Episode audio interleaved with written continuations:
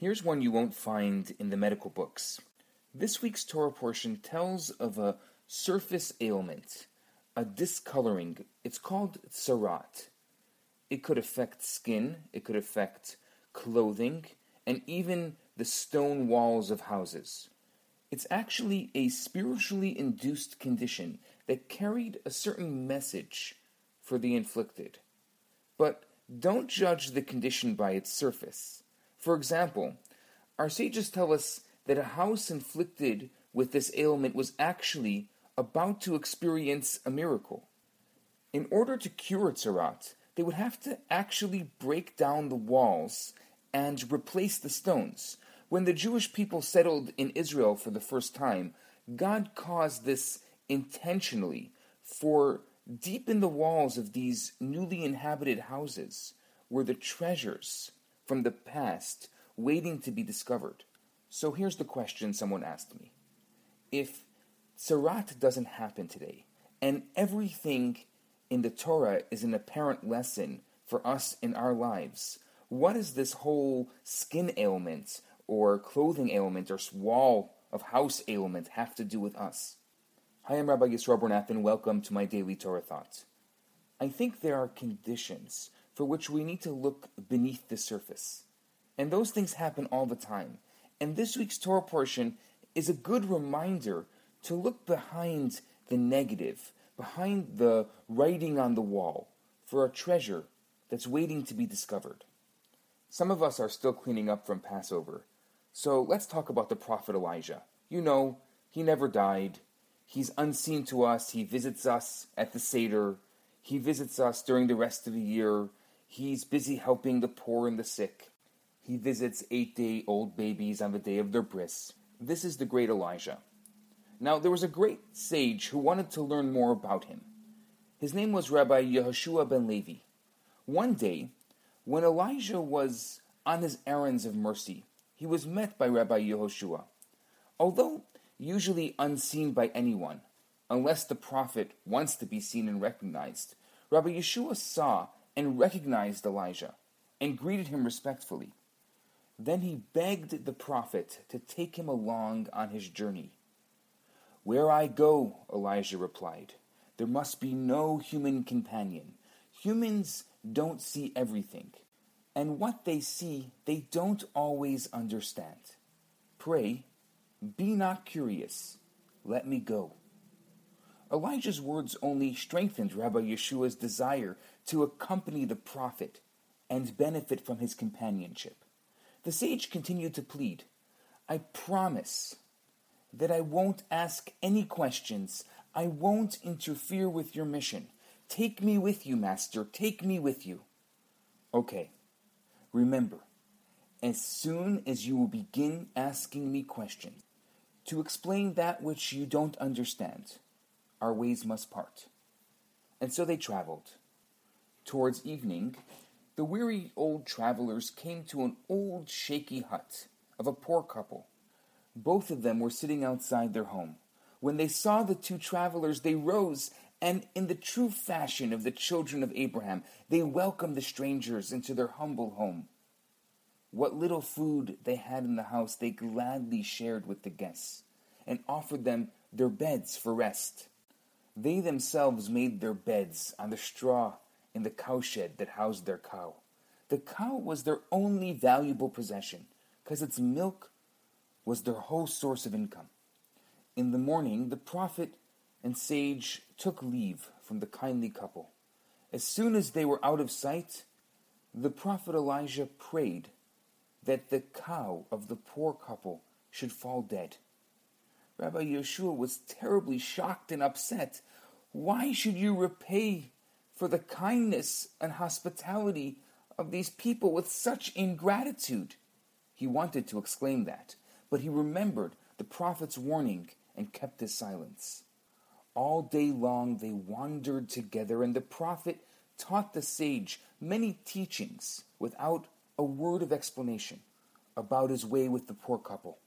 Towards evening, they came to a fine mansion and asked permission to spend the night there. The rich man who lived there didn't receive them with a friendly face. Grudgingly, He permitted them to stay the night in his house, but offered them no food or even a kind word. In the morning, as they were about to leave, they noticed a crack in the wall. Elijah didn't say a word, but no sooner were they gone when the prophet prayed that the cracked, dangerous wall be restored to solid strength. Again, Rabbi Yeshua was amazed. Why should the rich miser be spared the trouble and expense of repairing his wall? He thought that, but remembered the prophet's warning and held his peace. After a long and tiring day's journey, the two reached a city that had a beautiful house of prayer. The walls were made of marble and the benches of carved wood. The scrolls were richly adorned, and the ark was a masterpiece of art. Here, certainly we shall be made welcome and treated with respect, thought Rabbi Yeshua. But he was wrong again. After the evening prayers, no one seemed to take an interest in the strangers, and none of the wealthy members offered them a bed or even food. The prophet and the sage had to spend the night on the hardwood benches. When they left in the morning, the prophet wished the members of the community that they should all become aldermen of the city.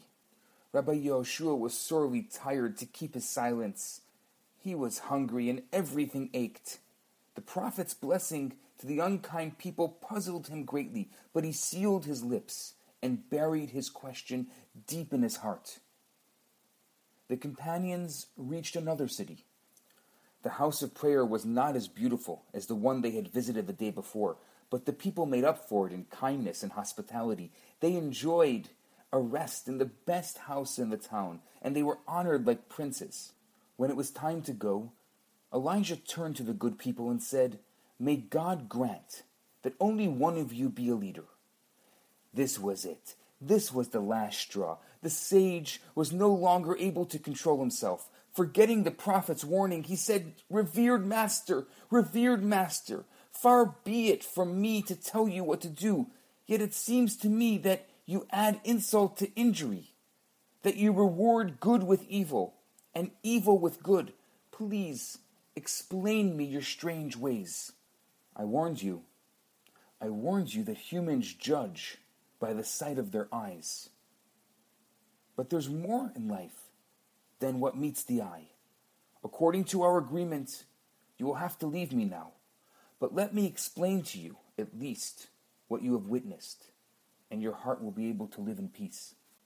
You see, the poor old couple who received us so nicely on the first night of our journey certainly deserved our gratitude. I saw to my great sorrow that that very day the woman was destined to die. We gave them an opportunity to do an act of charity, and I prayed to God that she should live and that their cow should take her place. Although they lost their most precious possession, they were able to stay together for a few years more. He who gives life will also provide for their support. I see now, Rabbi Yoshua exclaimed.